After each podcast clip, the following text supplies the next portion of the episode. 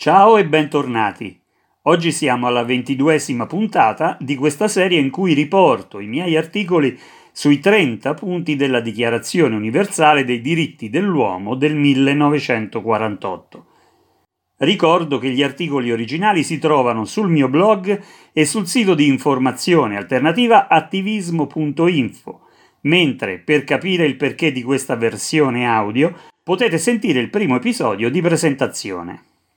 Eccoci quindi al nuovo articolo che riguarda un diritto oggi più che mai in pericolo.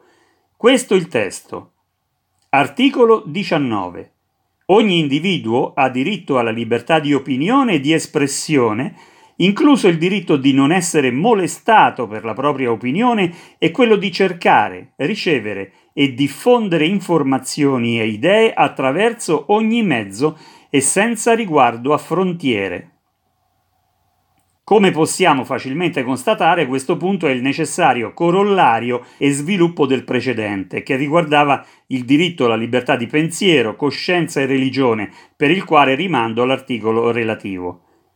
Come per gli altri punti, è necessario ricordare la biunivocità che ogni diritto prescrive. In questo caso, il diritto di non essere molestato per la propria opinione deve anche essere ovviamente un dovere che ci impegna a praticare verso gli altri quell'equilibrio che permetta l'attuazione di questo specifico punto e del disegno complessivo dei 30 diritti umani. Se mi prendo la libertà di insultare o degradare in qualsiasi modo la dignità di un altro, dovrei essere chiamato a risponderne, dato che avrei leso l'onorabilità del mio prossimo, detentore dei miei stessi diritti, nel momento in cui la dimensione del mio gesto comporti una riconoscibile e riconosciuta lesione alla sua integrità.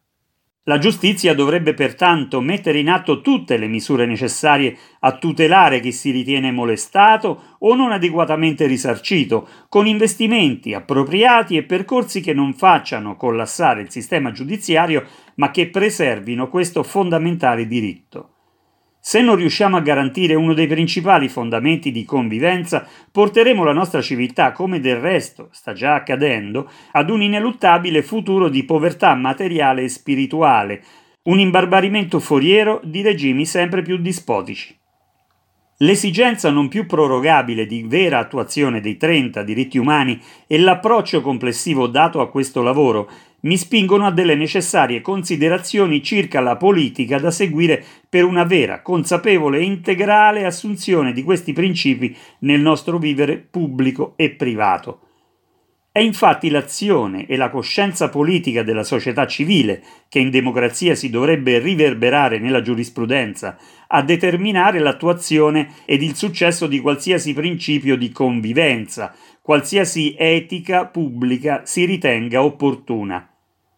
Purtroppo vediamo troppe sentenze che ammettono come normali comportamenti, parole, gesti, invettive e altro tendenti chiaramente all'offesa.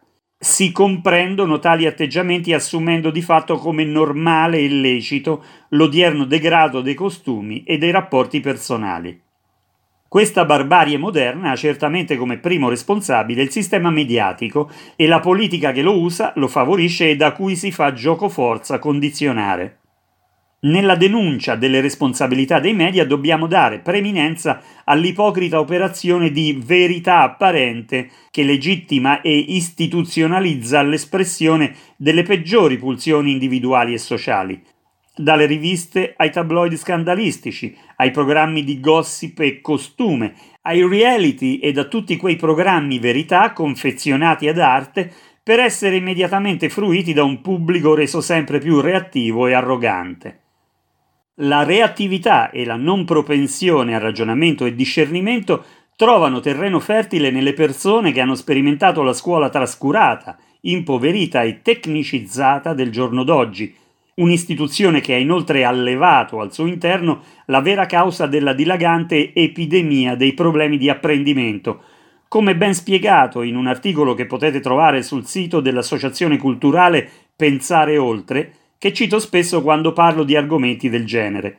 L'articolo, che è un'intervista alla dottoressa Regina Biondetti, si intitola DSA L'origine sarebbe colpa del metodo di insegnamento nei primi anni di scuola. Ricordo che il DSA sono i disturbi specifici dell'apprendimento. Tornando a noi, possiamo affermare che la scuola post 68 ha perso la sua missione formatrice per diventare un acritico ricettacolo di costumi e tendenze per lo più determinate e veicolate dai media. Abbiamo così un malcompreso senso di democrazia che trova insegnanti e dirigenti scolastici spesso inermi anche di fronte all'assalto dei genitori, essi stessi soggetti ai fenomeni mediatico-culturali suddetti e di fatto disinteressati ad una formazione responsabile come uomini e cittadini dei loro figli, ma solo attenti ad un avanzamento burocratico anche a scapito di una vera istruzione e crescita. Alla luce di tutto ciò, possiamo affermare che all'origine delle violazioni del diritto umano in questione abbiamo un'azione combinata di media, intrattenimento, disinformazione e distrazione e di politica mainstream di vari colori apparentemente contrapposti. In sintesi, questa azione impoverisce il mondo dell'istruzione abbassando il livello della cultura, mentre contemporaneamente sposta il senso civile di appartenenza, comunicazione e correttezza nelle relazioni umane. La principale violazione di questo diritto si può quindi configurare come una sottile opera di restrizione dell'apparente libertà di opinione, restringendo le effettive possibilità che abbiamo di poter formare un nostro pensiero personale, libero da influenze e condizionamenti più o meno aperti o subdoli. Oltre a quanto già detto, per quanto riguarda l'istruzione, vediamo come ormai da troppo tempo si tenda a privilegiare una formazione tecnicista e scientifica, mettendo in second'ordine quelle materie umanistiche capaci di dare una vera conoscenza del linguaggio, utile per qualsiasi percorso futuro e di favorire la formazione autonoma di pensiero e senso critico. Tornando ai media ed entrando nel loro specifico modus operandi, dobbiamo denunciare i due più grandi problemi di ordine deontologico che stanno alla base di ogni altro. Il primo sarebbe la presunta necessità di un confezionamento eccessivo della notizia. Il secondo sarebbe la policy più importante seguita nel fare tale confezione.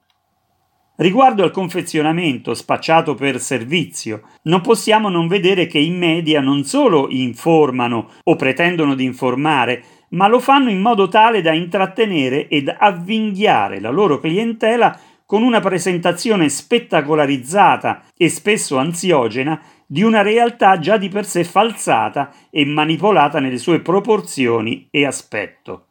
L'eccesso di questa spettacolarizzazione si compie, in prima battuta, con narrazioni e format in cui si tagliano o si mettono in secondo piano le notizie positive e creative, perché ritenute poco interessanti, dando così un quadro della realtà del tutto falsato. Oltre a ciò, si sottolinea la parte della notizia e della realtà più adatta a provocare una reazione impulsiva ed emotiva, in questo modo si continua ad alterare la realtà e la sua percezione, instillando sottilmente la reazione che si vuole ottenere. Oltre a tenere avvinghiato lo spettatore al media stesso, si provoca un eccesso di rabbia e o sgomento che si presta a varie esigenze che niente hanno a che fare con l'informazione, quanto piuttosto con il controllo del pensiero tramite la reazione.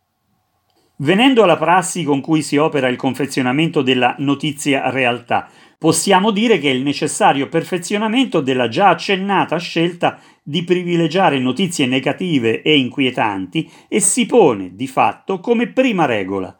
Una notizia, per essere ritenuta tale da qualsiasi media, deve contenere un conflitto interno di qualche tipo. In questo modo anche la notizia positiva, intesa come qualsiasi evento che non contenga pericolo o conflitto, come ad esempio quella di costume, di spettacolo o culturale, può essere licenziata dal direttore ed avere il diritto di essere pubblicata. Il risultato di queste policy operative è quello che vediamo tutti i giorni accendendo una TV o aprendo un quotidiano.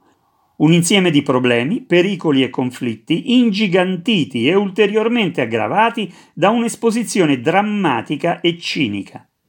I giornalisti veramente interessati ad informare ed a fare inchieste scomode, ma utili a far capire i veri meccanismi del sistema, hanno così sempre meno appeal, sia da parte dei media mainstream, sia da parte dello stesso pubblico, già curato dal sistema educativo e sempre più incline ad essere spensieratamente intrattenuto. La politica usa e si fa condizionare da questi meccanismi in un perverso intreccio in cui a perdere la democrazia la libertà di informazione e di espressione e la capacità di serio discernimento da parte del cittadino cliente spettatore. Non dobbiamo così meravigliarci del fatto che le persone siano sempre più disilluse riguardo la politica e la reale possibilità che il sistema si occupi veramente del benessere e della felicità dei suoi cittadini, una bilanciata, corretta e sobria esposizione dei fatti, accompagnata da veri approfondimenti e proposte creative libere da influenze lobbistiche di vario tipo, rappresenterebbe quel servizio indispensabile alla democrazia che sarebbe anche in grado di restituire ai media quel rapporto col pubblico oggi in continua contrazione. Un aspetto particolare della questione libertà di opinione ed espressione è da sempre dibattuta in Occidente ed in particolare oggi nel nostro paese, quello che riguarda questioni di ordine morale, ideologico, politico e razziale. Il dibattito è accesissimo ed il confine fra una doverosa difesa di diritti e principi sacrosanti ed una pretestuosa censura del pensiero è assai labile. Credo che l'equilibrio possa e debba trovarsi separando necessariamente l'espressione di qualsivoglia idea e teoria dall'incitamento a commettere veri e propri atti lesivi delle idee, delle libertà, delle dignità e dei diritti altrui, con pene da inasprire a livello processuale se propugnato contro gruppi o etnie. La commissione di un tale atto o l'incitamento a commetterlo devono sempre essere considerati il punto dirimente in cui si dovrebbe fare entrare in gioco la legge e l'ordinamento democratico. Le mie ulteriori considerazioni vertono sul cercare, ricevere o diffondere informazioni e idee attraverso ogni mezzo e senza riguardo a frontiere. Dato il controllo del web da parte delle corporazioni private, controllo che investe ogni nostra azione digitale, che entra così a far parte del big data, il tesoro della nuova era, è quanto mai urgente e necessario che la politica di uno Stato di diritto torni ad essere sovrana anche in questo campo. Occorre che ogni singolo paese fornisca ai suoi cittadini piattaforme informatiche di informazione e scambio di informazioni a qualsiasi livello, gratuite e libere da ogni influenza privata. Google, Amazon e Facebook, solo per fare tre esempi, oltre ad essere corporazioni talmente ricche e potenti da condizionare politica e sicurezza mondiali, sono permeati e strumentalizzati da interessi politici, strategici, finanziari e di controllo, in maniera così profonda da condizionare sempre più la diffusione e gli scambi di notizie fra persone con algoritmi e regole arbitrarie. Il cittadino non è il cliente che ha sempre ragione e da cui è dovuto il servizio, ma diventa una fonte di dati e informazioni su cui costruire fortune ed influenze ai più alti livelli ed un veicolo di opinioni e modus vivendi creati e veicolati in modo reattivo, rapido e sapiente o consolidati per il tempo necessario a farli apparire come naturali, evoluti, desiderabili. Il futuro prossimo venturo ci appare così sempre più determinato da lobby che scelgono e costruiscono la nostra realtà e la nostra percezione della stessa e sulla quale la politica pare sempre meno in grado di poter dire o fare qualcosa se non arrendersi completamente. Pensare con la propria testa sarà sempre più difficile se non esigeremo e costruiremo politicamente spazi e modi liberi di opinione e di espressione. Così si concludeva l'articolo sul punto 19 della Dichiarazione universale dei diritti dell'uomo, era il 6 settembre del 2018. Come sempre a questo punto ricordo che ho un blog chiamato almassimofranco.blogfree.net. All'interno ci sono varie sezioni in cui, oltre agli articoli che hanno dato vita a questa serie, potete trovarne altri nei quali l'argomento diritti dell'uomo è affrontato da svariati punti di vista, sono scritti di approfondimento in cui commento anche articoli apparsi sui media principali. Nel blog non parlo solo di diritti umani, ma ci sono anche altre sezioni che trattano diversi argomenti ed aree. In rete potete trovare il mio libro, che è un programma politico ispirato ai 30 diritti, intitolato Linee guida per l'attuazione dei diritti umani. Spero che quanto ascoltato sia di vostro interesse e vi porti a condividerlo con i vostri amici. Un caro saluto e a presto! Qui è Massimo Franceschini e questo è I diritti umani e lo stato della civiltà. Facciamo chiarezza sui nostri valori e su quelli dell'Occidente. Un nuovo pensiero politico può anche aiutarci a vivere meglio.